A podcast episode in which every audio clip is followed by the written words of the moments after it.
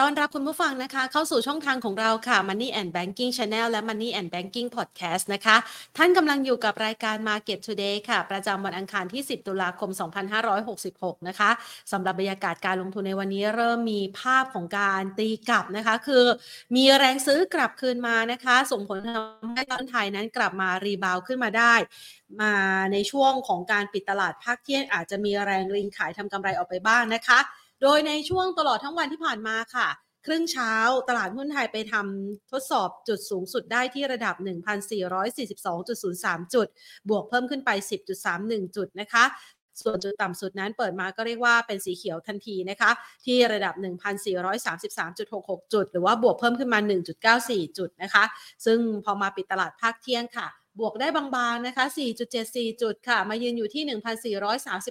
1,436.46 จุด ด้วยมูลค่าการซื้อขาย 20,000 กว่าล้านบาทนะคะ โดย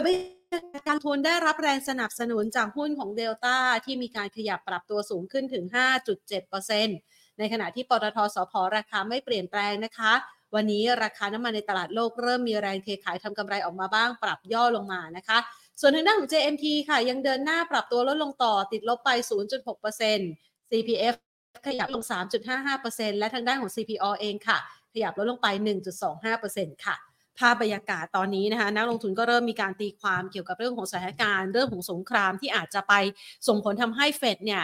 ลังเลใจไหมนะคะ ในการที่จะขยับขึ้นอัตราดอกเบี้ยในระดับถัดไปนะคะ แล้วก็อาจจะมีภาพที่อาจจะส่ง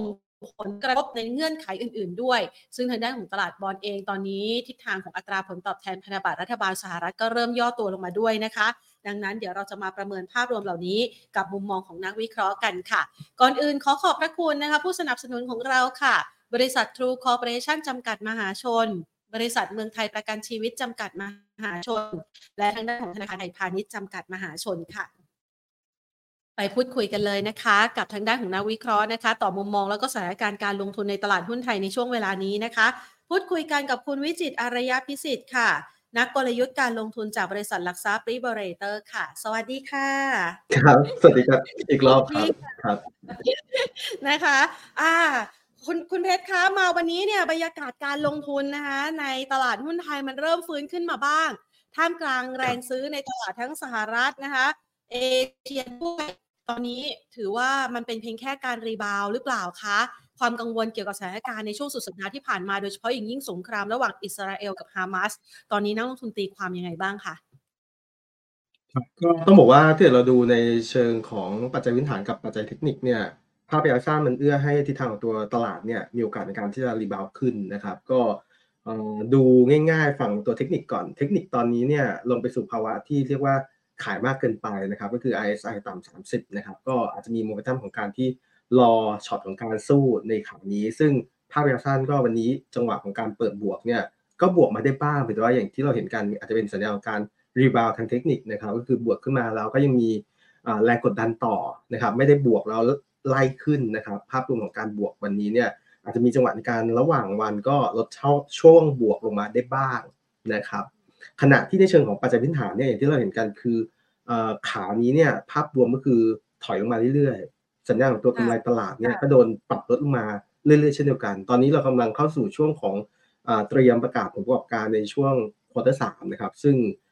เดี๋ยววันพรุ่งนี้เนี่ยสัญญาณตัวแรกจะออกมาแล้วคือฝั่งของตัวทิสโก้นะครับก็คงต้องไล่เรียงต่อว่าโมเมนตัมของตัวเศรษฐกิจเนี่ยถ้าเกิดยังอยู่ในเกณฑ์ที่ฟื้นตัวอย่างค่อยเป็นค่อยไป แล้วก็สัญญาณตัวกำไรของบริษัทจดทะเบียนเนี่ย ยังอยู่เป็นภาพที่ค่อยๆออกมาเป็นข่าวการค่อยๆลุ้นในการฟื้นตัวหลังจากที่ผ่านช่วง low season ไปแล้วในช่วงกลางปีนะครับ quarter สามปรับตัวดีขึ้นแล้วก็เข้าสู่ช่วงของ high season ในช่วงไตรมาสสี่เนี่ยเทียบภาพแบบนี้เนี่ยกำไรไม่ได้ออกมาเซอร์ไพรส์ในเชิงลบมากมายเนี่ยสัญญาณของตลาด valuation โซนสักประมาณเซ็ตพันสี่ต้นๆ ต้องบอกว่าในเชิงของ PE ปีนี้ ก็คงอยู่ในเลเวลกลางๆนะครับขณะที่มองไปปีหน้าเนี่ยตอนนี้ EPS ของตลาดเนี่ยอยู่ในโซนใกล้ๆ 100 บาทต่อหุ้น ซึ่งเทียบจับพันสี่กว่ากว่าหาร 100 ก็คือ PE 14 เท่ากว่าเลยต้องบอกว่า 14 เท่ากว่าคงไม่แพงสำหรับการที่มองไปภาพรวมของการลงทุนระยะกลางนะครับตอบโจทย์ก็คือมันก็เลยกันว่าถ้าเกิดมีอีเวนต์สำคัญเนี่ย indicator อะไรต่างๆ ที่เข้ามาเป็นตัวที่ทำให้ตลาดมันมีโอกาสในการ ตีบวกได้บ้างเนี่ยปัจจัยบวกเข้ามาเนี่ยตลาดก็พร้อมนะครับในการที่จะ reverse ขานี้ ซึ่งต้องบอกว่าตลาดเนี่ยมีตัวหนึ่งที่ตลาดจับตามองคือเรื่องของตัว bond yield ช่วงที่ผ่านมา bond yield เร่งตัวขึ้นมากนะครับ จนทำให้สัญญาณของตัวผลตอบแทนเนี่ยในการลงทุนในตลาดหุ้นกับตลาดพันธบัตรเนี่ยมันบีบแคบลงนะครับก็กลายเป็นว่าถ้าเกิดตลาดตลาดหุ้นที่มีความเสี่ยงสูงๆเนี่ยแต่ผลตอบแทนมันไม่ได้แบบเซ็กซี่พอที่จะเล่นเมื่อเทียบกับฝั่งของตัว ตลาดพันธบัตรที่ผลตอบความเสี่ยงมันต่ำกว่าเนี่ยทีนี้ก็อาจจะทำให้โมเมนตัมของตลาดหุ้นเนี่ยมันถอยมาเรื่อยแต่ล่าสุดเห็นว่าเมื่อคืนเนี่ยสัญญาณของตัวบอลยูสิปีของสหรัฐเนี่ยซึ่งเป็น proxy ที่สำคัญเนี่ยมีจังหวะในการปรับฐานลงนะครับปรับฐานลงมาสักประมาณ 15 basis point หลังจากที่ขึ้นไปอยู่ในเลเวลสักประมาณ 4.8%เนี่ยเมื่อคืนเนี่ยเช้าวันนี้เนี่ยปิดกันที่โซนสักประมาณ 4.65%นะครับก็ถือว่าเป็นอีกทีหนึ่งที่ทำให้ ภาพรวมของการใจชื้นของตลาดเนี่ยมันมีมากขึ้น ซึ่งสาเหตุหลักที่ทำให้ bond yield เมื่อคืนเป็นข่าวการปรับฐานลงเนี่ยก็ต้องบอกว่ามันอาจจะมาจากโทนของเฟดในช่วงระยะสั้นเห็นว่าเฟดออกมา comment เยอะเหมือนกันนะครับยังอยู่ใน period ของการที่ comment ได้ ซึ่งเมื่อวานเฟดดัลลัสก็ดีหรือว่าฝั่งของตัวโกGovernor ในบางส่วนเนี่ยบางท่านเนี่ยออกมาเนี่ยก็โทนคล้ายๆกันบอกว่าในเชิงของตัว bond yield ที่ผ่านมามันสูงพอสมควรดังนั้นเนี่ย ช่วงถัดไปอาจจะมีภาวะของการที่ระมัดระวังในการใช้ดอกเบี้ย แล้วก็สัญญาณอย่างฝั่งของเฟดดัลลัสก็บอกว่าทิศทางของช่วงถัดไปเนี่ยอาจจะเกิดการผ่อนคลายของนโยบายก็ได้เช่นเดียวกันในนี้ด้วย key นี้ที่ออกมาเนี่ยเมื่อวานเห็นว่าตลาดฝั่งของตัวบอลของอเมริกาเนี่ยมีแรงซื้อกลับเข้าไปค่อนข้างเยอะ ซึ่งพอมันมีแรงซื้อปุ๊บเนี่ยสัญญาณของราคาของ bond price มันจะปรับตัวขึ้น จะเป็นส่วนกลับกับตัว bond yield นะครับก็เลยกลายเป็นว่าสาเหตุก็คือ ฝั่งของพอพอ comment แบบนี้ตลาดเริ่มมีการเข้าไป lock yield ในโซนที่ค่อนข้างสูง แล้วก็ทำให้ภาพรวมของตัว bond yield มันปรับฐานลง ทีนี้ก็ทำให้เช้าวันนี้โมเมนตัมทุกอย่างมันดูทิศทางที่ใจชื้นขึ้นแล้วก็ค่าเงินเนี่ยจากดอลลาร์ที่แข็งแข็งเรื่อยๆ ก็แผ่วมานะครับแล้วก็ทำให้ค่าเงินบาทเช้านี้กลับมาอยู่ในโซนต่ำกว่า 37 บาทต่อดอลลาร์ก็อาจจะเป็นจุดหนึ่งที่ทำให้ทิศทางการลงทุนอะมันดูขาเนี่ย มีแรงที่จะสู้แล้วก็มีปัจจัยเข้ามา support ได้บ้างนะครับ ประมาณนี้ครับเรียกว่าความตึงเครียดที่ผ่านมาเริ่มผ่อนคลายลงมาบ้างนะคะ แต่ถ้าหากว่าจับตาอีกสัญญาณหนึ่งสัปดาห์นี้เนี่ยจะมีตัวเลข CPI ด้วยนะคะ ซึ่งอาจจะเป็นการสะท้อนถึงแนวโน้มอัตราเงินเฟอ้อของสหรัฐอเมริกา ครั้งนี้เนี่ยเราคาดการณ์ว่ามันมีแนวโน้มทรงตัวหรือว่าเพิ่มขึ้นค่ะในภาพรวมนี่จริงๆถ้าช่วงที่ผ่านมาเนี่ยสัญญาณของตัวเงินเฟอ้อของอเมริกาเนี่ยอั อัตราในการขยายตัว มันมีโมเมนตัมขยายตัวที่แผ่วลงมาเรื่อยๆ อย่างค่อยเป็นค่อยไปนะครับเอ่อเพียงแต่ว่าในช็อตระยะสั้นเนี่ยจริงๆรอบรอบนี้เนี่ยตลาดก็ยัง forecast ว่าสัญญาณของเงินเฟ้อของอเมริกาเนี่ยไม่ได้รุนแรงอะไร ก็อาจจะมีช็อตของการที่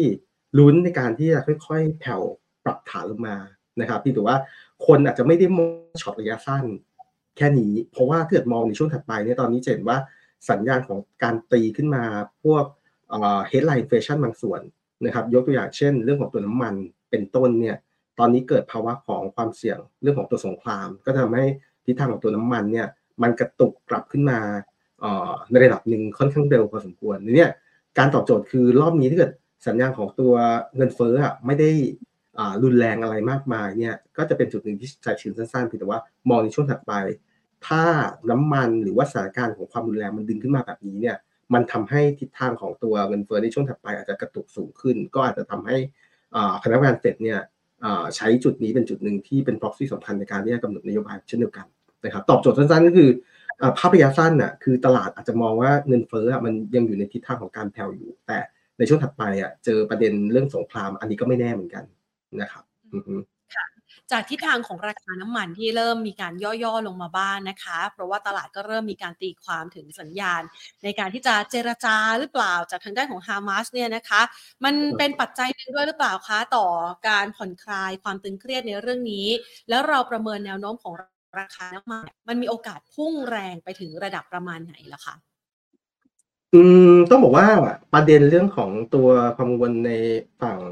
อิสราเอลปาเลสไตน์ต่างๆเนี่ยที่เกิดขึ้นเนี่ยทิศทางต้องผมผมว่าเช้าวันนี้ที่เกิดดูในหน้าข่าวเนี่ยเห็นว่าในฝั่งของตัวกลุ่มฮามาสจะอาจจะขอในเชิงของการที่ยุติขอ clear กันฝั่งของตัวอิสราเอล ซึ่งเอาเข้าจริงในมุมมองของอิสราเอลที่รอบนี้โดนโจมตีค่อนข้างหนัก แล้วก็ผู้คนของเขาทั้งบาดเจ็บแล้วก็เสียชีวิตเนี่ยเป็นปริมาณที่ค่อนข้างมากในนี้ด้วยภาพรวมผมว่าการเจรจาอาจจะมีหนักข่าวใส่เข้ามาเนี่ย แต่เชื่อว่าอิสราเอลคงไม่ไม่น่าจะยอมง่าย ๆ ในการที่จะให้ทุกอย่างมันจบสิ้น แล้วก็ถ้าไปดูในเชิงของตัวการ support เนี่ยคนที่ support ในข่าวของตัวอิสราเอลณปัจจุบันเนี่ยเห็นว่าชัดเจนครับคือกลุ่มมหาอำนาจทั้งฝั่งของตัวอเมริกาหรือฝั่งของตัวยุโรปพวกอังกฤษต่างๆเนี่ยที่เข้ามา support ฝั่งอิสราเอลค่อนข้างเยอะในนี้ด้วยภาพรวมผมผมตอบโจทย์คือ ผมคิดว่าประเด็นเรื่องของเอ่อความรุนแรง ความวุ่นวายในฝั่งตัวตะวันออกกลางเนี่ย คงไม่ได้จบกันง่ายๆนะครับในภาพระยะสั้นแบบนี้นะครับทีนี้ในเชิงของตัวการ Impact ใส่เข้าไปที่ indicator เช่นน้ำมันเนี่ยแน่นอนภาพรวมของทับตัวน้ำมันเนี่ยหลังจากที่เกิดประเด็นนี้ขึ้นมาเนี่ยในช่วงสุดสัปดาห์ที่ผ่านมาวันเสาร์วันอาทิตย์พอเปิดวันจันทร์มาเนี่ยน้ำมันอย่างฝั่งตัวเบรนท์เนี่ยดีดขึ้นมาโซนสักประมาณสี่เปอร์เซ็นต์นะครับมาอยู่ในกรอบสักประมาณแปดเจ็ดแปดแปดเช้านี้อาจจะมีจังหวะ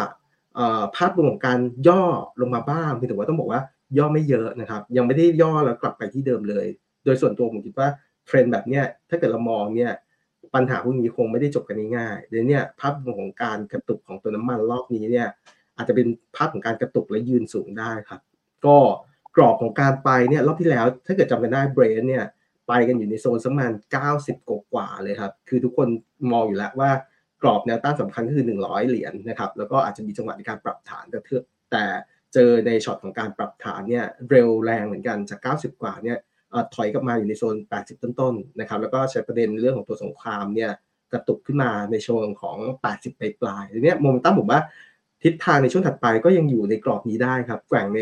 โซนสักประมาณบวกลบ 90 เหรียญนะครับแล้วก็ถ้าเกิดดูในช่วงถัดไปเนี่ยเห็นว่า ช่วง quarter สี่มันเป็นช่วงที่เป็นฤดูกาลอยู่แล้วเดี๋ยวนี้ด้วย demand มันมีโมเมนตัมของการใช้ของมันเอง ขณะที่ supply อย่างที่เราเห็นกันเนี่ยถ้ามันยืดเยื้อไปเรื่อยจริงๆ อิสราเอลเป็นประเทศที่ไม่ได้ไม่ได้เป็นผู้ผลิตที่เยอะอะไรมากมายที่ถือว่าตัว back ต่างๆเนี่ยอย่างที่เราเห็นการที่มาเกี่ยวข้องเนี่ยมีอิหร่านต่างๆเนี่ยเข้ามาด้วย ภาพรวมแบบนี้มันเป็นจุดหนึ่งที่สุ่มเสี่ยงในเรื่องของตัว supply เช่นเดียวกันครับเนี่ยตอบโจทย์คือผมว่าน้ำมันยังยืนสูงนะครับถ้าดึงเข้าไปอีกเนี่ย เช่นเดียวกันแก๊สธรรมชาติก็เป็นข่าวของการกระตุก หรือว่าในเชิงของตัวเทรกลั่นที่ช่วงปลาย quarter สามเนี่ย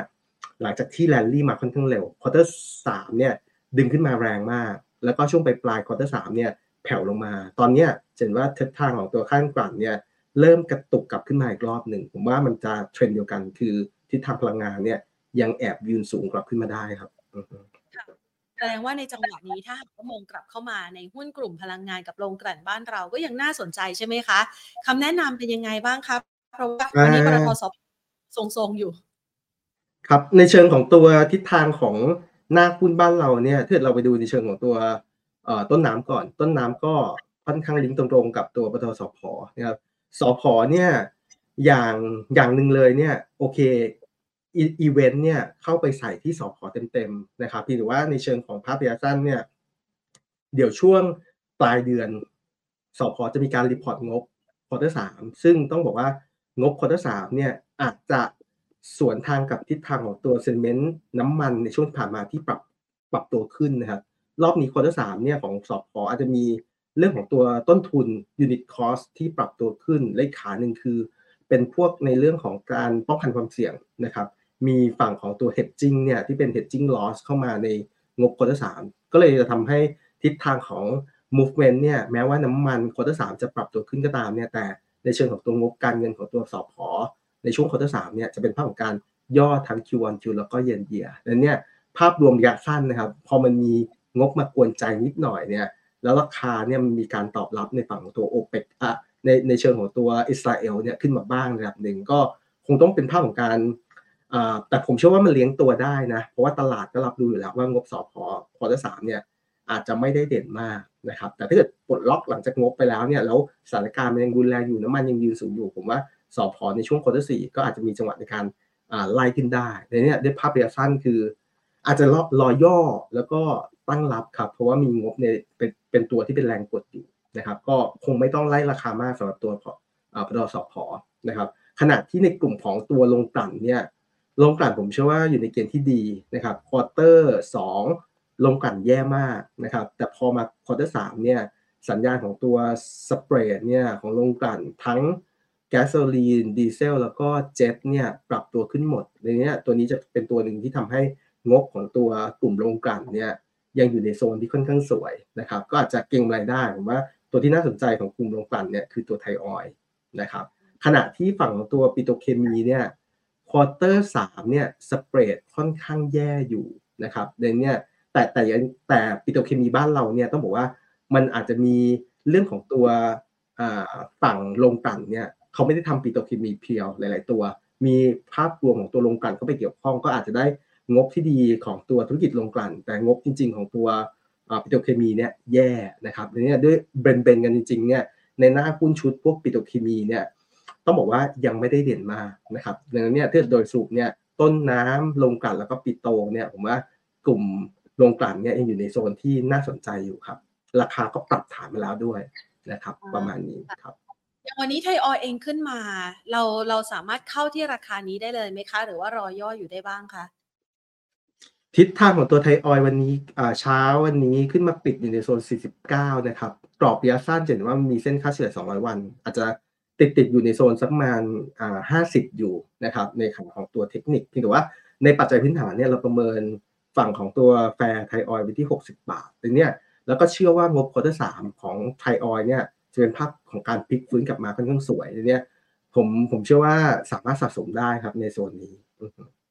ค่ะอะ จะพอดีพูดถึงเรื่องของราคาน้ำมันนะคะ ก็เกริ่นต่อไปเลยในหุ้นกลุ่มที่เกี่ยวข้องนะคะ ทีนี้เรามาดูภาพรวมกันต่อค่ะ อาจารย์เพชรคะตอนนี้เนี่ยนะคะ หลาย ๆ คนบอกว่าพอมันไหลลงมาลึกๆแบบนี้นะสำหรับตลาดหุ้นไทยนะคะ ดาวไซด์เนี่ยแสดงว่าเมื่อสักครู่นี้จับจับตัวเลขได้ตัวหนึ่งก็คือ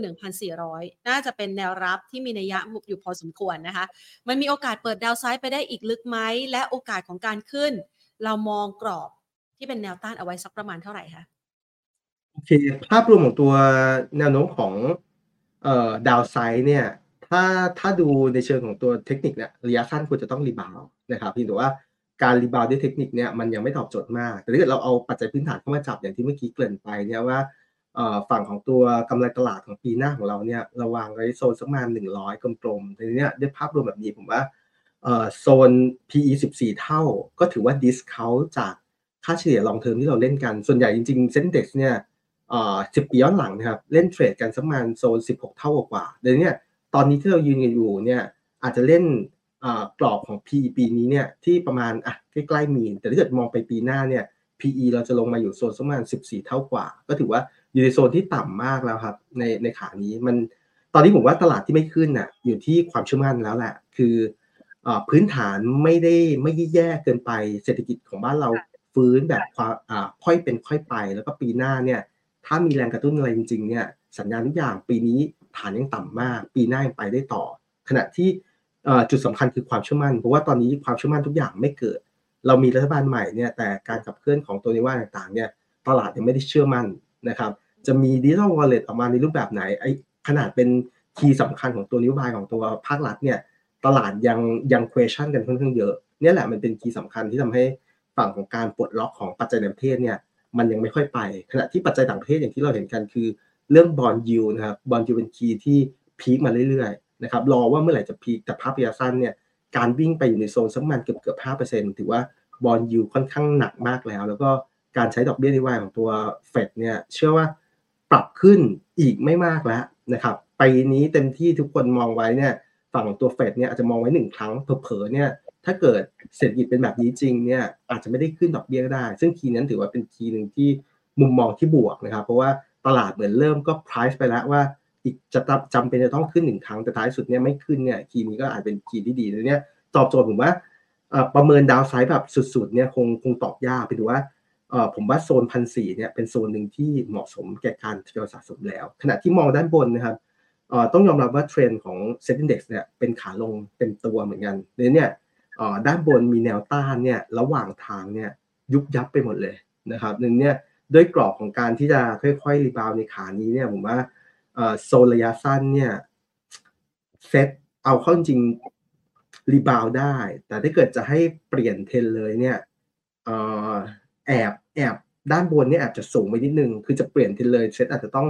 ดึงกลับเข้าไปอยู่ในโซนสักประมาณเกิน 1,550อะครับเลยเนี่ยด้วยด้วยด้วยกรอบเนี่ยมันยังอีกไก ลมากกว่าเซ็ตจะกลับไปเป็นเทรนที่ตลาดเชื่อมั่นและเป็นขาขึ้นจริงๆนะครับในนี้ระหว่างทางอาจจะค่อยๆที่ตีทีละจุดตอนนี้เราอยู่โซนสักประมาณพันสี่ร้อยต้นๆ ก็อาจจะดึงขึ้นไปทีละกรอบนะครับแนวต้านสั้นเนี่ยอาจจะเป็น 1450 ก่อนนะครับ แล้วก็ 1480 นะครับ แล้วก็พันห้านะครับ ประมาณนี้ครับ ค่ะ ก็จะได้เห็นภาพชัดเจนกันมากยิ่งขึ้นนะคะ ทีนี้มาดูวันนี้กันดีกว่านะคะ ถ้าเรามองจากดัชนีเนี่ยจะเห็นได้ว่ามีช่วงของการชุดตัวไปกว่า 10 จุดนะคะ และตอนนี้เนี่ยปรับลดลงมาเหลือเพียงแค่4ถึง5จุดเท่านั้นเอง แล้วส่วนใหญ่ก็จะน่าจะเป็นอิทธิพลของหุ้นในกลุ่มอิเล็กทรอนิกส์ด้วย ตอนนี้เนี่ยกลุ่มอิเล็กทรอนิกส์เริ่มฟื้นแล้วใช่ไหมคะ ยังสามารถที่จะลงทุนได้ไหมเรามองยังไงบ้างคะโอเค ภาพรวมอิเล็กทรอนิกส์เนี่ยผมว่าในเชิงของตัวปัจจัยพื้นฐานนะครับ จริง ๆ ดูดีทุกตัวเลย สัญญาณของการที่จะปรับมาเด่นๆถ้าเอาภาพระยะสั้นงบระยะสั้นเนี่ยผมว่าตัวที่เด่นสุดในเชิงของตัว QQ year year เนี่ยก็จะเป็นเดลต้านะครับเดลต้าต้องยอมรับว่าเป็นหน้าหุ้นแม้ว่าแวลูชั่นสูงก็จริงเนี่ยแต่กำไรของเขาเนี่ยก็ยังอยู่ในเทรนด์ของการเติบโตดีขณะที่ฝั่งตัว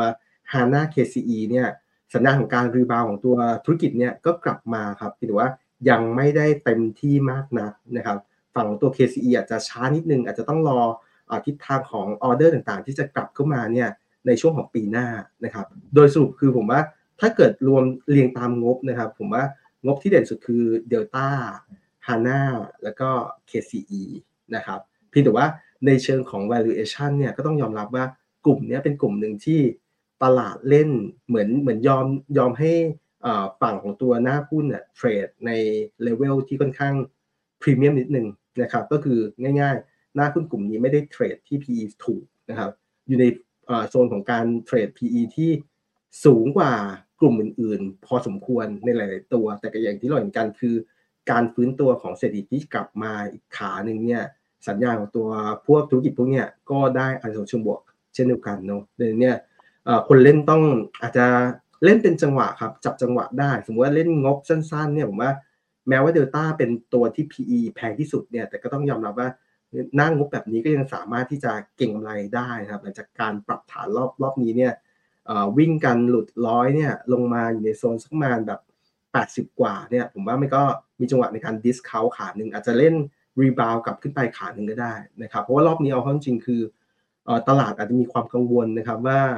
จากช็อตแรกคือเรื่องของตัว big lot ที่เขาเกิดขึ้นนะครับ big lot ต่ำลงมา ก็ทำให้ตลาดฝั่งของตัวเดลต้าเนี่ยเซลงมาเลขขาหนึ่งคือตลาดอาจจะกังวลเรื่องของตัวการหลุดเซ็ตห้าสิบนะครับซึ่งอย่างที่เราเห็นกันคือการทำ big lot ที่ผ่านมานะครับในช่วงปลายเดือนที่แล้วเนี่ยจุดนั้นเป็นจุดหนึ่งที่อาจจะเป็นขาลบจาก sentiment ของตัวราคาหุ้น แต่เป็นขาบวกเหมือนกันก็คือทำให้ volume การซื้อขายของเขาในเดือนที่ผ่านมาเนี่ยมันสามารถผ่านเกณฑ์ได้ ไม่งั้นถ้าเกิดไม่ผ่านเกณฑ์เนี่ยเดลต้าจะหลุด SET fifty ตั้งแต่ แน่นอนนะครับ ตอนนี้ก็เลยเหมือนว่าต่อชีวิตไปอีกนิดนึงนะครับ Data ทุกอย่างในการคำนวณเนี่ยเขาจะคำนวณจนถึงเดือน 11เลยเนี่ยตอนนี้เหลืออีก 2 เดือนคือเดือน 10 เดือน 11เพื่อเขาสามารถเอาตัวรอดได้ รอบการ revise ปลายปีเนี่ยเดลต้าก็ยังอยู่ในโมเมนตัมของตัว SET fifty อยู่เนี่ยสัญญาณแบบนี้อาจจะเห็นช็อตของการตีกลับได้เหมือนกันนะครับ ก็ตอบโจทย์คือผมว่า หน้าหุ้นพวกเนี้ยเดลต้า HANA KCE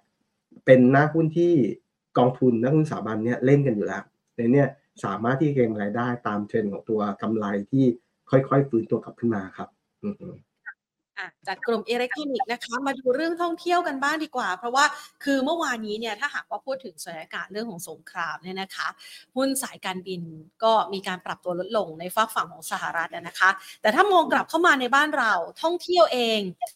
สถานการณ์ที่เราอาจจะพอพ้นช่วง Golden Week หรืออาจจะมีสถานการณ์ที่พารากอนเองเนี่ยนะคะ ในกรณีดังกล่าวเนี่ยมีการรายงานระบุบอกว่านักท่องเที่ยวชาวจีนปรับตัวลดลงไปด้วย ตรงนี้เองเนี่ยมันทำให้ภาพการท่องเที่ยวในช่วงไตรมาสสี่น่าจะถูกลดทอนไปด้วยหรือเปล่าคะก็มีส่วนในระดับหนึ่งนะครับ ว่าสัญญาณของตัวประเด็นฝั่งของการเกิดเหตุการณ์ที่พลากอนเนี่ยเป็นคีย์ที่กดดันในเชิงของตัวความเชื่อมั่นบ้างนะครับ เพราะว่าเป็น เป็นเหตุการณ์แล้วก็คนที่เสียชีวิตเนี่ยก็เป็นนักท่องเที่ยวด้วยนะครับในเนี้ยคีย์แบบนี้เนี่ยก็เป็นอีกจุดหนึ่งแหละว่าสัญญาณของการบูสต์ของตัวภาครัฐเนี่ยที่จะพยายามบูสต์ในข่าวตัวท่องเที่ยวเนี่ยแต่ท้ายสุดเกิดเหตุการณ์ต่างๆเนี่ยมันก็อาจมีจังหวะของการสะดุด ซึ่งช่วงที่ผ่านมาอย่างที่เราเห็นกันล่าลาสุดที่ report ตัวเลขท่องเที่ยวเนี่ยก็มีจังหวะในการแผ่วลงไปจริง ๆ นะครับในนี้ก็กด sentiment ของตัวหน้าหุ้นกลุ่มพวกนี้ลงไปบ้างถือว่าแน่นอนคือผมว่าท้ายสุดนะครับ เดี๋ยวถ้าเกิดโมเมนตัมผ่านไปเรื่อยๆเนี่ยเหตุการณ์ก็อาจจะเบาบางลงไปเรื่อยๆแล้วก็เข้าสู่ช่วงของ season จริงๆถ้าภาครัฐเนี่ยโปรโมทดีๆ กระตุ้นความเชื่อมั่นกลับมาดีๆเนี่ยผมว่าท้ายสุดนักท่องเที่ยวก็อาจจะแบบดีเลย์ไปนิดนึงเพียงแต่ว่าเขาก็ยังอยากที่จะมาท่องเที่ยวในเมืองไทยว่าต้องบอกว่าเมืองไทยมีสถานที่ท่องเที่ยวน่าสนใจอาหารดี แล้วก็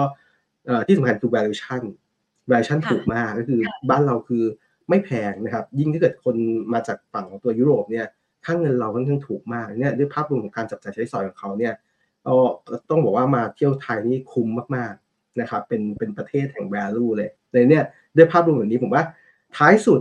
ราคาหุ้นมันก็จะค่อย ๆ ฟื้น อาจจะฟื้น delay นิดนึงนะครับแต่ย่อลงมาเนี่ยผมก็เชื่อว่าท่องเที่ยวมันไม่ตายหรอกนะครับท้ายสุดจะกลับมาได้ ก็ขานี้ก็อาจจะ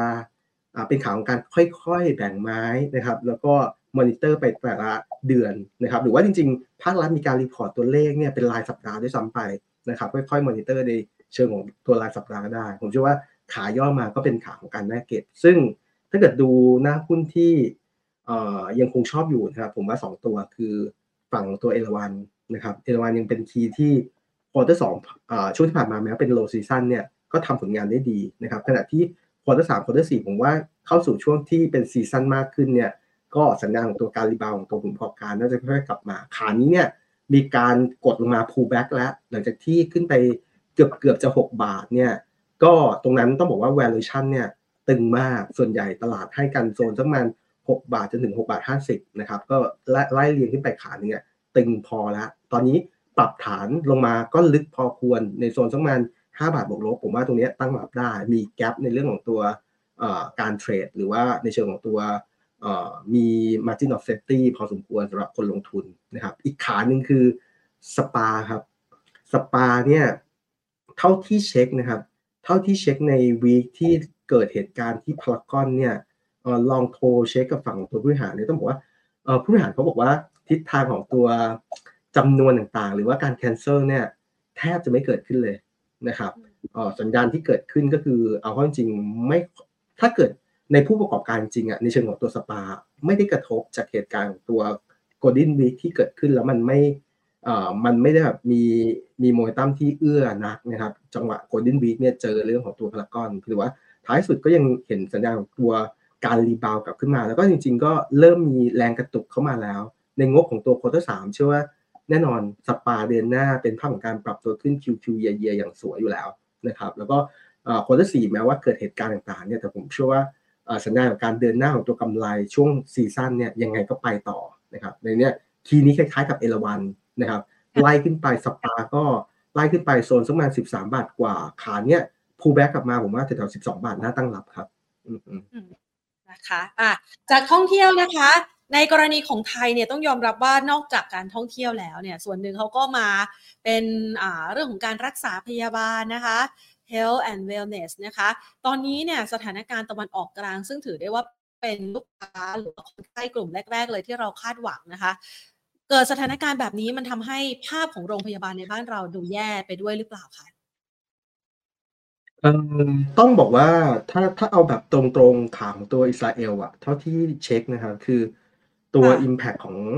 ของ Revenue ของตัวอิสราเอลเข้ากับฝั่งตัวโรงพยาบาลบ้านเราเนี่ยที่มีพอชั่นของตัว ผู้ป่วยต่างชาติเนี่ยจริงๆ Impact น้อยมากครับสักประมาณแบบ1-2%ไม่เกินนี้นะครับเอ่อแต่ถ้าเกิดเราวางไว้กว้างกว่านั้น คือวางไว้เป็น Middle East เลยตัวตะวันออกกลางเลยโอเคอันเนี้ยถ้าถ้ากระทบแบบตัวตะวันออกกลางเลยเนี่ยบางโรงพยาบาลที่มีสัดส่วนประเด็นของตัวตัวดอกกลารค่อนข้างสูงเนี่ยอาจจะมีจังหวะของการ impact ได้บ้าง ยกตัวอย่างเช่น บ้านเราตัวที่ listed ในตลาด แล้วก็มี exposure สูงกับฝั่งตัวตัวดอกกลางเนี่ย แน่นอนบำรุงราชนะครับบำรุงราชมีฝั่งของตัวสัดส่วนรายได้ของตัวตัวดอกกลางเนี่ยสักประมาณ 25%นะครับเดี๋ยวนี้ภาพรวมของตัวบำรุงราชถ้าถ้าตะวันออกกลางมีจังหวะเรื่องของการบินอะไรต่างๆนะครับ อันนั้นอาจจะเป็นจุดหนึ่งในการกระทบได้บ้างนะครับ แล้วก็อีกขาหนึ่งภาพรวมของตัวบัมบูล่าช่วงผ่านมาเนี่ยงบของเขาเนี่ยออกมาถือว่าทำได้ดีกว่าคาดเสมอเซอร์ไพรส์ตลาดหลายรอบแล้วหลายไตรมาสแล้วทำให้ ทิศทางของตัวราคาหุ้นเนี่ยไล่ขึ้นมามีจังหวะในการเปิด gap ขึ้นมาเรื่อยๆเนี่ยเพราะว่างบของเขาทำได้ดีมากจริง แล้วผมเชื่อว่าเอาเข้าจริงงบ quarter สามเนี่ยของกลุ่มโรงพยาบาลเนี่ยเป็นช่วง high season อยู่แล้ว แล้วเชื่อว่าบำรุงราษฎร์เนี่ยก็ยังเป็นตัวหนึ่งที่ทำผลงานในช่วงของ quarter สามเนี่ยได้ค่อนข้างดีเพียงแต่ว่าอย่างที่เราเห็นกันอาจจะมีกิมเมกเอ่อกิมมิกนิดเล็กน้อยที่ใส่เข้ามานะครับก็ถ้าคนเล่นจริงๆผมว่า ณแบบเนี้ยอาจจะใช้จังหวะในการต่อรองราคานิดนึงครับ คือออ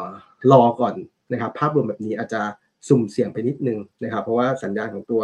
สงครามเนี่ย อันนี้ก็ไม่แน่ใจว่ามันจะบานปลายไปมากน้อยแค่ไหนนะครับก็ตอบโจทย์คืองบ Q3 ของตัวกลุ่มโรงพยาบาลน่ะผมว่านะ อยู่ในเกณฑ์ที่ดีอยู่แล้ว เพราะว่า Q3 เป็นซีซัน a ลนะครับ เป็น high season ก็ QQ year อ่า QQ อะบวกขึ้นชัวเยีย เยียข้อดีของปีนี้คือ ฐานของปีแล้วคือฐานต่ำฐานปกติแล้ว ถ้าจำกันได้คือปีแล้วโควิดเนี่ยใส่เข้ามาหนักๆเนี่ยช่วงต้นปีครับฉะนั้นคือโรงพยาบาลมีงบที่ผิดปกติดีผิดปกติอยู่ เพราะว่ามีใส่ตัวพวกรายได้โควิดเข้าไป แต่ครึ่งปีหลังอะปีแล้วคือสัญญาณตัวโควิดมันหายไปแล้วครับในเนี้ยด้วย keyword ของอาฐานของอปีแล้วของครึ่งปีหลังเนี่ยเป็นภาพที่เข้าสู่ภาวะปกติในเนี้ยฐานก็จะ ต่ำลงมานิดนึง ก็กลายเป็นว่าสัญญาณของปีนี้ผมว่างบกลุ่มโรงพยาบาลสวยนะครับ growth ได้ทั้ง Q on Q แล้วก็เย็นเยียนนะครับ แต่อาจจะต่อรองเรื่องของ sentiment เนี่ยลงมานิดนึงนะครับค่ะอะ เราได้ไปหลายกลุ่มแล้วนะคะ แล้วก็ได้ตัวเด่นๆกับภาพที่เห็นชัดเจนมากยิ่งขึ้นนะคะ เกี่ยวกับปัจจัยพื้นฐานของแต่ละกลุ่มนะคะ แล้วก็เห็นภาพการฟื้นตัว โอกาสการฟื้นตัวและการสำหรับตลาดหุ้นไทยนะคะ งั้นขอชุดหุ้นหน่อยดีกว่าค่ะ จังหวะนี้เนี่ยอยู่ใน แนวรับที่สามารถเริ่มทยอยสะสมได้ ชุดหุ้นที่ควรจะมีในช่วงเวลานี้เพื่อเปิดโอกาสในการที่จะทำกำไรรอบใหม่ อาจารย์จะให้ไว้ยังไงดีคะส่วนตัวผมคิดว่าตอนนี้ตลาดเนี่ยธีมเนี่ยคือต้องไปดูธีมการลงทุนในเรื่องของตัวงบแล้วครับ เพราะว่าเราเข้าสู่ช่วงของการเอ่อพรีวิวงบหรือว่าจริง ๆ กลุ่มแบงก์เนี่ยกำลังจะประกาศงบแล้วนะครับในสัปดาห์นี้นะครับ แล้วก็หนักๆเนี่ย ในช่วงสักประมาณสัปดาห์หน้า 19-20 เนี่ยงบแบงก์จะออกมาเต็มเลยนะครับเอ่อผมก็เลยคิดว่าโซนเนี้ยถ้าเกิดเลือกหาหน้าหุ้นที่เก็งกำไรหรือว่าสะสมเนี่ยต้องเป็นหน้าหุ้นที่งบเนี่ยอยู่ในเกณฑ์ที่ปลอดภัยนิดนึงนะครับ ก็เอ่อเริ่มกันที่ฝั่งของตัวแบงก์ก่อนแล้วกันครับแบงก์เนี่ยเอ่องบ quarter สองเนี่ยผมว่าส่วนใหญ่ก็อยู่ในเกณฑ์ที่เยียเยียปรับขึ้น QQ อาจจะเป็นภาพของการแฟดๆหรือว่าลบบางๆนะครับเพราะว่า quarter สองของปีนี้เนี่ย งบของแบงก์อะทำได้ดีมากๆเลยเนี่ยสองวิ่งมาสามอาจจะแบบแค่ยืนได้ก็ก็เก่งแล้วนะครับถือว่าอยู่โดยรวมผมว่าอยู่ในเกณฑ์ที่ดีเลยเนี่ยเอ่อแบงค์ที่ยังอยู่ในโซนที่น่าสนใจแล้วก็ valuation ไม่แพงอยู่ในเกณฑ์ที่เอ่อสัญญาณของความปลอดภัยของพอร์ตของเขาเนี่ยอยู่ในเกณฑ์ที่ดี ก็วางไว้ที่ BBL ครับเอ่อ BBL อาจจะเป็นตัวแรกในการสะสมในโซนนี้นะครับ ในเชิงของตัวราคาเป้าหมายเนี่ยไว้ที่ 190 บาทนะครับ ก็ valuation ไม่แพงเลย อยู่ในภาพรวมของการ trade ที่ราคาต่อมูลค่าทางบัญชีเนี่ย 0.6 เท่านั้นเอง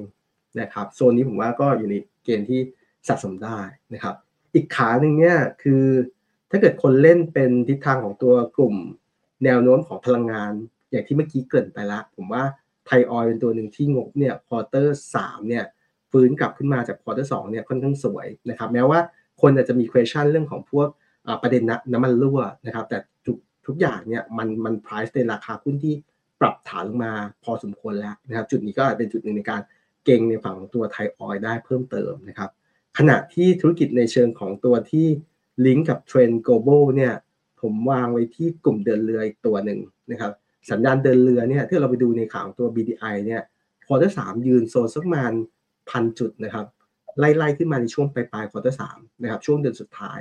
ณปัจจุบันเนี่ยทิศทาง BDI เนี่ยวิ่งลนลี่ขึ้นมาอยู่โซนสักประมาณพันเก้าร้อยกว่าจุดละในเนี้ยดิ key นี้ตอบโจทย์คือเทรนด์ของอช่วง quarter สามเนี่ยสัญญาณ BDI เป็นภาพของการ sideway to sideway up ขึ้นมาในเนี้ยหน้าหุ้นกลุ่มเดินเรือเนี่ยยังมี key ที่น่าสนใจเพิ่มเติมนะครับก็น่าจะเป็นจุดหนึ่งในการเก็งรายได้ ก็วางช็อตของตัว BDI ที่เล่นตรงๆเนี่ยกับบ้านเราก็คือตัวของ PSL นะครับแล้วก็กิมมิคเพิ่มเติม จับตาสถานการณ์รอบนี้ของตัวอิสราเอลเพิ่มเติมไว้นิดนึงเพราะว่าถ้าเกิดเกิดความรุนแรงมากๆในข่าวของตัว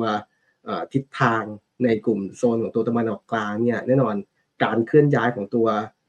การขนส่งของเดินเรือต่างๆเนี่ยอาจจะเปลี่ยน route ได้นะครับดังนี้ภาพช็อตนี้ผมว่า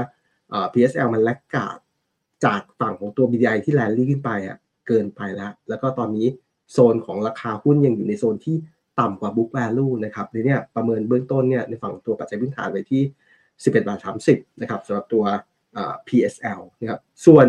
หน้าหุ้นอีกกลุ่มหนึ่งผมว่า แม้ว่าควอเตอร์สามเนี่ยจะเป็น low season นะครับแต่ก็หน้าค่อยๆที่จะสะสมหาเลือกไว้ได้นะครับคือกลุ่มค้าปลีกค้าปลีกเนี่ยต้องต้องบอกว่าฝนตกทุกวันเลยในนี้ภาพรวมของตัวยอดขายต่างๆเนี่ยอาจจะไม่ได้เด่นนะครับในนี้เราเลือกตัวที่น่าจะ ดูดีที่สุดของของกลุ่มค้าปลีกเนี่ยก็คือตัวดูโฮมดูโฮมเป็นตัวเดียวที่สามารถขยับขึ้นได้ทั้ง Q on Q แล้วก็เยนเยียเพราะว่าดูโฮมช่วงที่ผ่านมาเนี่ย quarter หนึ่ง quarter สองเนี่ยย่ำแย่มากนะครับแล้วก็มีจังหวะในการรีพวกสต็อกต่างๆเนี่ยในช่วง quarter สองเนี่ยทิ้งไปหมดแล้วในเนี่ยภาพรวมของงบของเขาเนี่ยเชื่อว่า bottom แล้วในช่วง quarter สองนะครับแล้วก็ quarter สามเนี่ยจะค่อยๆเป็นภาพของการฟื้นตัวอย่างค่อยเป็นค่อยไป แต่ดูในเชิงของตัวการ growth ของ ภาพรวมของเปอร์เซ็นต์อะจะค่อนข้างสูง เพราะว่าฐานของเขาทั้ง quarter สองแล้วก็ quarter สามปีแล้วอะค่อนข้างต่ำนะครับ ก็จะเป็นภาพของการ firm ว่าดูโฮมอะ bottom แล้ว quarter สี่วิ่งขึ้นต่อแล้วก็ปีหน้าในกลุ่มของตัว home home improvement สามตัวดูโฮม Global อ่าโฮมโปรเนี่ยสัญญาณของตัวดูโฮมจะเป็นตัวที่ต้องบอกว่าเจ๋งที่สุดละสำหรับปีหน้าเนี่ยตรงจุดเนี้ยเป็นจุดหนึ่งในการ confirm bottom แล้วก็น่าสะสมนะครับกรอบของตัวปัจจัยพื้นฐานเนี่ย วางไว้ที่ 12บาท50 นะครับส่วนหน้าหุ้นกลุ่ม Finance เนี่ยแถมไว้ตัวหนึ่งแล้วกันนะครับ ก็ขอเป็น JMart นะครับทิศทางของตัว JMart เนี่ยทุกอย่างคล้ายๆดูโฮมเลยกำไรของ quarter หนึ่ง quarter สองเนี่ยค่อนข้างเหนื่อย แต่ทุกอย่างเนี่ย confirm การ bottom ไปแล้วในช่วง quarter สองนะครับเพราะว่ามีการตั้งสำรองของบริษัทลูกเนี่ยใส่เข้าไปหมดเรียบร้อยแล้วดังนั้นเนี่ยภาพรวมของตัว มุมตั้งของตัว quarter สามเนี่ยจะเป็นภาพของการเข้ามาเริ่มพลิกฟื้นมานะครับแล้วก็สี่เข้าสู่ season ส่วนปีหน้าเนี่ยทุกๆ quarter ของปีนี้ค่อนข้างฐานต่ำก็จะทำให้ปีหน้าเนี่ยสัญญาณของตัวกำไรเนี่ยยังได้ไปต่อ ตัวที่ดีอะของเขาอย่างเช่นธุรกิจเก็บหนี้บริหารหนี้ JMT เนี่ยยังทำ new high ต่อ ขณะที่ฝั่งตัวที่ยังไม่ได้ list ในตลาด เช่นตีน้อยเนี่ยกำไรก็ยัง new high นะครับขาของตัวที่มีปัญหาในช่วงที่ผ่านมาเนี่ยเช่นตัวซิงเกอร์เนี่ย ทุกอย่างก็ bottom ไปแล้วในช่วง quarter สองก็จะค่อยๆ กลับมาดีขึ้นในช่วง quarter สาม quarter สี่แต่ยังไม่ได้รุนแรงมาก ไว้รอปีหน้านะครับที่เขา clear ปัญหาหนี้เสียเรียบร้อยหมดแล้วเนี่ยปีหน้าซิงเกอร์จะเริ่มกลับมา boost เรื่องของตัวสินเชื่อกลับมาอีกรอบหนึ่งตอนนี้แก้แก้ปัญหานี้ก่อนนะครับการที่จะ boost revenue เนี่ยเดี๋ยวเจอกันปีหน้าสำหรับตัวซิงเกอร์นะครับในนี้แค่นี้ก็เพียงพอทำให้การ confirm ของตัวหุ้นแม่เนี่ยเจมาเนี่ยน่าจะ bottom แล้วนะครับประมาณนี้แล้วกันครับ แสดงว่าอย่างตัว JMart นี่ลงมาแรงๆก็ยังเป็นโอกาสเก็บอยู่ใช่ไหมคะ เราเราแน่นอนครับคือแน่นอน ค่ะครับอะไรนะครับ ขอขออีกรอบเราแนะนำจุดรับยังไงคะ เพราะว่าสองวันที่ผ่านมาค่ะค่ะ ได้ภาพรวมของตัวเจมาร์เนี่ย ผมให้ดูที่เกิดสัญญาณเทคนิคนะครับ ดูเส้นฝั่งของตัวบริเวณเส้น 75 วัน นะครับ ซึ่งตอนนี้มันอยู่โซนสักประมาณ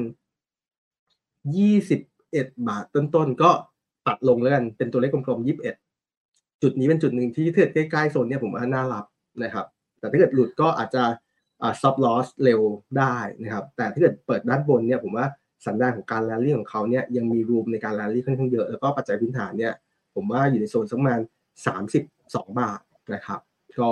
ก็ดูแล้วดาวไซด์ ไม่น่าเยอะขณะที่อัพไซด์เนี่ยถ้ามองไปข้างหน้าเนี่ยโมเมนตัมของการกลับมาเนี่ยผมว่า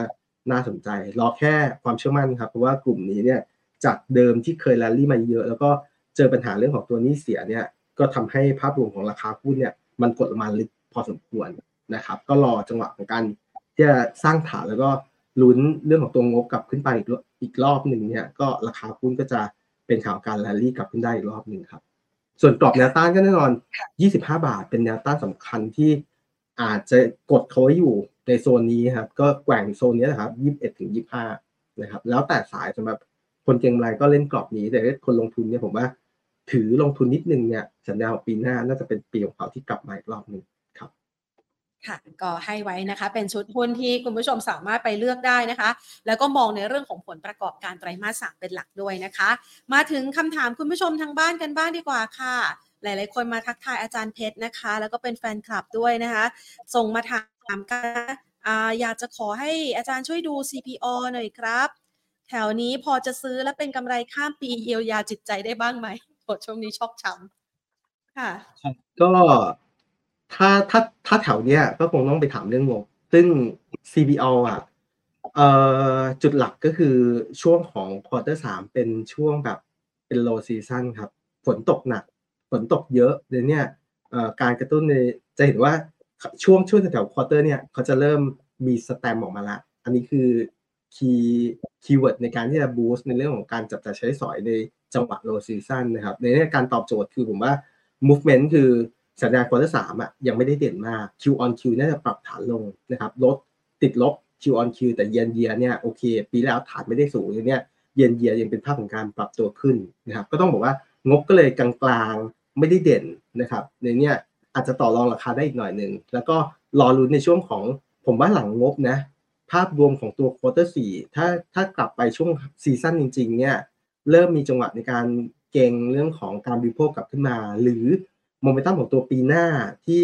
สัญญาณเนี่ยที่ทุกคนรอคอยกันเนี่ย digital wallet เนี่ยอาจจะเป็นจุดหนึ่งในการกระตุกเรื่องของการจับจ่ายใช้สอยเนี่ยมากขึ้นจุดนั้นน่าจะค่อยๆ ตีกลับขึ้นมา โซนนี้ ผมว่าต่อรองราคาได้อีกนิดนึงอะแม้ว่าต้องบอกว่า CPALL เป็นหน้าหุ้นที่ต้องบอกว่าทุกคนอะทุกโบรกเชียร์ซื้อหมดนะครับเพียงแต่ว่า market timing ผมว่าหลังงบ quarter สามอะอาจจะสวยกว่า อาจจะได้ราคาที่ดีกว่านะครับ ประมาณนี้ครับ CPN ค่ะ มองยังไงบ้างคะ อืมทิศทางของตัว CPN เนี่ย สัญญาณระยะสั้นก็คล้ายๆกันครับคล้ายๆกับกลุ่มของการบริโภค ยังไม่ค่อยเด่นนะครับ สัญญาณของตัวค่าเช่าก็กลับมาอยู่ในโซนกลางๆนะครับ แล้วก็ทิศทางอีกขาหนึ่งอีกพอชั่นหนึ่งของเขาเนี่ยคือธุรกิจอสังหา เห็นว่า CPN ก็มีการทำตัวคอนโดต่างๆเนี่ยที่เกิดขึ้น ซึ่งต้องบอกว่าในข่าวตัว property ของบ้านเราภาพระยะสั้นน่ะดีมานค่อนข้างต่ำ จะเห็นว่าทุกๆบริษัทที่เอาบริษัทที่ listed ในตลาดเนี่ยหลายตัวที่ออกยอด pre sale ล่าสุดออกมาเนี่ยต้องบอกว่าตกใจ เพราะว่าต่ำกว่าเป้าค่อนข้างเยอะทำให้หน้าหุ้นสังเกตนะครับหน้าหุ้นกลุ่ม property อะปรับฐานลงเยอะเนี่ยภาพระยะสั้นก็ยังไม่ได้เด่นมากนะครับ บวกกับการบริโภคที่เอ่อยังรอการกระตุกกลับขึ้นมา มันคล้ายๆกันเลยเนี่ยกลุ่มพวกเนี้ยที่ลิงก์กับพวก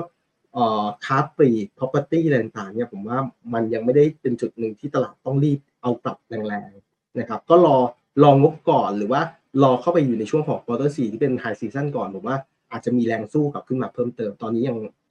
ยังเข้าไปผมว่าก็ยังอึดอัดอะนะครับสำหรับตัว CBN ค่ะ ตัว KKP ค่ะ อันนี้พอจะสะสมได้แล้วหรือยังคะ KKP KKP งบน่าจะออกช่วงของปลายสัปดาห์หน้านะครับ สัญญาณของตัวงบเนี่ยรอบนี้ forecast ไว้โซนสักประมาณพันสี่ร้อยกลางๆนะครับ ก็อาจจะติดลบลงมาเนี่ยเยนเยียเพราะฐานปีแล้วเขาสูงนะครับ ก็ติดลบลงมาสักประมาณ 30%เยนเยีย ขณะที่ฝั่งตัว Q1Q เนี่ยโอเค จะเป็นภาพของการบวกได้บางๆนะครับ เพราะว่าช่วงครึ่งปีแรกของ KKP อะเออเขาเป็นธุรกิจที่ port สินเชื่อของเขาเนี่ยเป็น port auto loan ค่อนข้างเยอะเดี๋ยวนี้ช่วงที่ผ่านมาเห็นว่าเอ่อภาพของ auto บ้านเราไม่ได้เด่นมากนะครับ มีการยึดรถแล้วก็ถ้าเกิดยึดรถมาเนี่ยสัญญาณของตัวบริษัทพวกเนี้ยจะจะมีการบันทึกขาดทุนรถรถยึดขึ้นมาเดี๋ยวนี้ภาพรวมแบบนี้ทำให้ช่วงที่ผ่านมาธุรกิจค่อนข้างแอบเหนื่อยเลขขาหนึ่งของตัว KP คือธุรกิจทางด้านของตัวตลาดหุ้นตลาดก็คือ capital market ลูกของเขาคือพัทละนะครับในเนี้ย เราจะเห็นว่าวอลุ่มการซื้อขายความเชื่อมั่นของตัวตลาดหุ้นน่ะมันค่อนข้างแผ่วในนี้ก็ยังไม่ได้เป็นตัวเสริมมากนัก มันก็เลยตอบโจทย์ทั้งสองขาเนาะทั้งธุรกิจ port ใหญ่ที่เป็น auto loan ด้วย แล้วก็ขาของตัว capital market ที่อ่าไม่ดีด้วยเนี่ยก็ทำให้ราคาหุ้นของเขาเนี่ยมันซึมลงมาแย่กว่าที่กลุ่มแบงก์ควรจะเป็นนะครับกลุ่มแบงก์ใหญ่จริง ๆ ยังอยู่ในโซนที่ยืนได้นะครับขณะที่แบงก์อะไรที่อ่อนแอเนี่ยก็เห็นว่า มีจังหวะในการถอยมาเรื่อยๆนะครับแต่ข้อดีของเขาคืออะไรคือทุกคนจะบอกปันผล ดังนั้นเนี่ยจุดนี้อาจจะเป็นจุดหนึ่งในการต่อรองได้อีกนิดนึง ผมว่ารองบควอเตอร์สามของ KKP ออกมาก่อนนะครับจุดนั้นถ้าเกิดมันมีจังหวะในการกระแทกโอเค พอที่จะแล้วแล้วมียิวที่น่าสนใจมากยิ่งขึ้นเรื่อยๆโอเค จุดนั้นก็เอ่ออาจจะเป็นขาของการเข้าไปรับอีกรอบหนึ่งนะครับ แต่ต้องบอกว่าไม่ค่อยเด่นมากสำหรับตัว KKP ยังไม่ได้มีปัจจัยบวกมากในระยะสั้นที่เข้ามา นะครับแบงก์ใหญ่ผมว่าดูแบงก์ใหญ่ดูดูเด่นกว่านะครับ อย่างที่เกินไปอะอย่างเช่น BBL อย่างเงี้ยเทรนด์ดอกเบี้ยขาขึ้นก็ได้ ล่าสุดมีการอ่ากรงงปรับอัตราดอกเบี้ยขึ้นจะเห็นว่าแบงก์ใหญ่เขาเล่นตามเลย คือปรับในเชิงของตัวดอกเบี้ยเงินกู้เนี่ยขึ้นมากกว่าเงินฝากเนี่ยส่วนต่างดอกเบี้ยพวกเนี้ยจะจะชัดเจนดูดีกว่าครับ KKP รอนิดนึงครับ รอนิดนึงแม้ว่าจะลงมาเยอะแล้ว ขยับไปต่อที่อาเซียนกับ BTG ค่ะ อันนี้เป็นสายอาหารแล้วก็ส่งออก มองยังไงบ้าง จริง ๆ ภาพรวมของธุรกิจการส่งออกอะ มันก็มีจังหวะที่เริ่มดีขึ้นยกเว้นแต่ว่าถ้าเกิดไปลิงก์พวกอย่างอย่างเอเชียนเนี่ยมันมันไม่มันเป็นแบบถ้าเกิดมีมีพวกกุ้ง หรือว่าลูกของเขาเป็นอาหารสัตว์เลี้ยงอย่างเงี้ยนะครับ AI พวกเนี้ยสัญญาณของการรีบาวของตัวธุรกิจอะ มันก็เห็นสัญญาณของการที่จะค่อยๆกลับมาแต่เกิดไปลิงก์แบบส่งออกพวกหมู เนื้อหมู เนื้อไก่อย่างเงี้ย โดยเฉพาะอย่างยิ่งเนื้อหมูเนี่ยช่วงสั้นค่อนข้างไม่เด่นเลย ไก่ทรงๆนะครับในเนี้ยฝั่งของตัวอาเซียนเนี่ยก็พอได้ครับ พอได้สำหรับการเก่งในขานี้แล้วก็ช่วงที่ผ่านมาอ่อควอเตอร์สามอะบาทมันอ่อนมากในเนี้ยด้วยทิศทางของตัวหน้าหุ้นของกลุ่มที่เป็นส่งออกแบบนี้เนี่ย ผมว่างบก็อยู่ในเกณฑ์ที่โอเค แล้วมีบริษัทลูกอย่างที่ เราเห็นกันคืออาหารสัตว์เลี้ยงเนี่ยมันเริ่มมีจังหวะในการมีคำสั่งซื้อเนี่ยเข้ามาตั้งแต่กลางปีเป็นต้นไปอ่าต้นต้นมาดังนั้นเนี่ยสัญญาณของตัวภาพรวมของบริษัทลูกของเขาเนี่ยก็จะเป็นตัวหนึ่งในการ support เข้ามาได้บ้างนะครับอาเซียนก็อยู่ในเกณฑ์ที่อาจจะดูดีกว่านะดูดีกว่าเบทาโกร BTG BTG อาจจะยังอยู่ในโซนที่ผมว่าเอ่อรอการฟื้นกันอีกนิดนึงครับ ยังยัง ยังไม่ได้เด่นมากนะครับ อาจจะต้องรอจังหวะเพิ่มเติมอีกนิดนึงครับค่ะ ตัวต่อไปนะคะ กลุ่มโรงไฟฟ้าช่วงนี้ โอ้ราคาไหลลงค่อนข้างเยอะนะคะอืมอีกนานไหมคะ กว่าจะหายเหนื่อย เป็นกำลังใจผมว่าเดี๋ยวเดี๋ยวเราลองดูมอนิเตอร์ของตัว quarter quarter สามที่ออกมาก่อนนะครับเพราะว่าอย่างที่เราเห็นกันเนาะคือ ฝั่งของตัวกลุ่มโรงไฟฟ้าเอ่อเทรนแนวโน้ม ค่าเงินอย่างเงี้ยโรงไฟฟ้าจริงๆเป็นเป็นหน้าหุ้นที่มีเงินกู้สกุลเงินต่างประเทศสูงในเนี้ยไตรมาสที่ผ่านมาเนี่ยบาทแบบอ่อนแรงมาก แล้วจริง ๆ ตอนนี้ก็ยังก็ยังอยู่ในโซนที่ค่อนข้างเรียกว่าสามสิบหกสามสิบเจ็ดเนี่ยก็ก็เหนื่อยพอสมควรในเนี้ยกลุ่มไฟฟ้าก็คงเป็นขาที่ไม่ได้ชอบมากนะขณะที่สัญญาณตัวภาครัฐเนี่ย policy เต็มๆครับ policy ก็คือพยายามที่จะมาแคปเรื่องของตัวลดค่าของชีพนะครับ ค่าไฟต่างๆเนี่ยก็โดนแคปลงมา FT ต่างๆ ก็โดนกด แม้ว่าฝั่งของตัวภาครัฐอาจจะช่วยในเรื่องของตัวต้นทุนแก๊สบ้างเนาะเพราะว่าอย่างที่เราเห็นกันอาจจะเอาฝั่งของ e g a t หรือว่าปตทเนี่ยที่เป็นโรงแยกแก๊สต่างๆเนี่ยเพื่อเพื่อ balance ในเรื่องของตัวต้นทุนโรงไฟฟ้าบ้างคือว่าในเชิงของตัวราคาขายของเขาก็มันก็แบบมันก็โดนกดเหมือนกันในนี้ได้ keyword พวกเนี้ยโรงไฟฟ้าก็ต้องบอกว่าก็ยังไปไม่เป็นอยู่นะครับ ยังไม่ค่อยมีปัจจัยอะไรที่เข้ามาเป็นติอ่าเป็นภาพของการตีบวกมากมายเนี่ย คงต้องรอครับสำหรับตัวโรงไฟฟ้านะครับ แล้วก็รอให้งบมันปลดล็อกออกมา รอจุดเทอร์นิ่งของของงบเพิ่มเติมแล้วกัน แต่ต้องบอกว่าภาพระยะสั้นก็ยังไม่เด่นครับสำหรับตัวโรงฟ้า โดยว่ายิ่งโรงฟ้าที่เอ่อเป็นประเภท SPP อะอย่างบ้านเราก็คือบีกรึมกับ GBC คู่นี้อาจจะโดนหนักกว่ากว่าเพื่อนๆนิดนึงนะครับ ก็ก็คงยังไม่เอาครับ คงยังรอรอก่อนสำหรับตัวโรงไฟฟ้านะครับ คงยังไม่ใช่แม้ว่าจะถูกแล้วเนาะค่ะ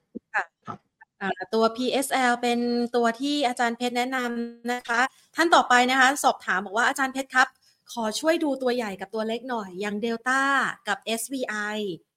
ถ้าหากให้เลือก ตัวไหนดี ถ้าให้เลือกใช่ไหมครับ ส่วนตัวผมผมชอบ ผมชอบมองเป็นโมเดลธุรกิจเนาะผมว่าเออสัญญาณของตัวเดลต้าคือเดลต้ามีตัวแม่เป็นเดลต้าไต้หวันนะครับ ซึ่ง ฝั่งของตัวไต้หวันเป็นเป็นเขาเรียกว่าเป็นประเทศทางด้านของตัวอิเล็กทรอนิกส์เข้มข้นอยู่แล้วในเนี้ยได้ key เนี้ยเป็น key ที่ค่อนข้างดี แล้วก็ฝั่งตัวเดลต้าไทยแลนด์เนี่ยที่มีพอชั่นของการทำธุรกิจที่ลิงก์กับฝั่งของตัว EV ฝั่งของ Data Center ซึ่งแน่นอนธุรกิจช่วงที่ผ่านมา Data Center บูมมากนะครับเพราะว่าคนใช้ Data กันเยอะในนี้การตั้ง Data Center ขึ้นมาเนี่ยก็จะเป็นจุดหนึ่งที่น่าสนใจบวกกับ เทรนด์ของตัว EV อันนี้ไม่ต้องพูดถึงเลยเพราะว่าช่วงที่ผ่านมาก็ร้อนแรงขึ้นเรื่อยๆ รถสันดาปเนี่ยก็จะก็ในช่วงถัดไป แม้ว่าจะเป็นพอชั่นที่สูงนะครับ แต่ก็จะลดลงมาเรื่อยๆ แล้วก็อัตราในการโค้ดของตัวรถ EV อะมันก็จะแรงขึ้นเรื่อยๆเนี่ยการเข้าไปมี exposure กับธุรกิจที่กำลังเป็น mega trend อะผมว่าเป็นจุดหนึ่งที่ดี แม้ว่าโอเค ราคาหุ้นต้องยอมรับนะครับว่า ราคาหุ้นมันก็เข้าใจในระดับหนึ่งก็เลยเป็นภาพของการที่ตลาดเนี่ย ยอมเทรดเดลต้าที่ valuation ที่ต้องบอกว่าไม่ถูกอะคืออยู่ในโซนที่ค่อนข้างสูงนะครับ แต่สูงด้วยภาพรวมแบบนี้ที่กำไรมันขึ้นอะ สัญญาณก็จะทำให้ PE ของเขาเนี่ย ค่อยๆชะลอลดต่ำมาในเนี้ยด้วยภาพรวมแบบนี้ผมว่าถ้าให้เลือกเนี่ยเออแอบเลือกตัวที่มีมีความเสี่ยงมากกว่าเพียงแต่ว่ามีโอกาสในการเก็งกำไรมากกว่าเช่นเดียวกันก็คือเดลต้าครับค่ะอะขออีกสักสามตัวนะคะ ตัวแรก ที่จะนับถอยหลังกันแล้วนะคะ บ้านปูค่ะ อืม บ้านปู บ้านปูเป็นเป็นตัวที่ผมว่าด้วยด้วยด้วยธุรกิจของเขาอะธุรกิจอยู่ในฝั่งตัวหลักๆ เลยนะครับ ก็ยังอยู่ในฝั่งตัวถ่านหิน แม้ว่า ช่วงหลังเขาจะพยายามเอ่อ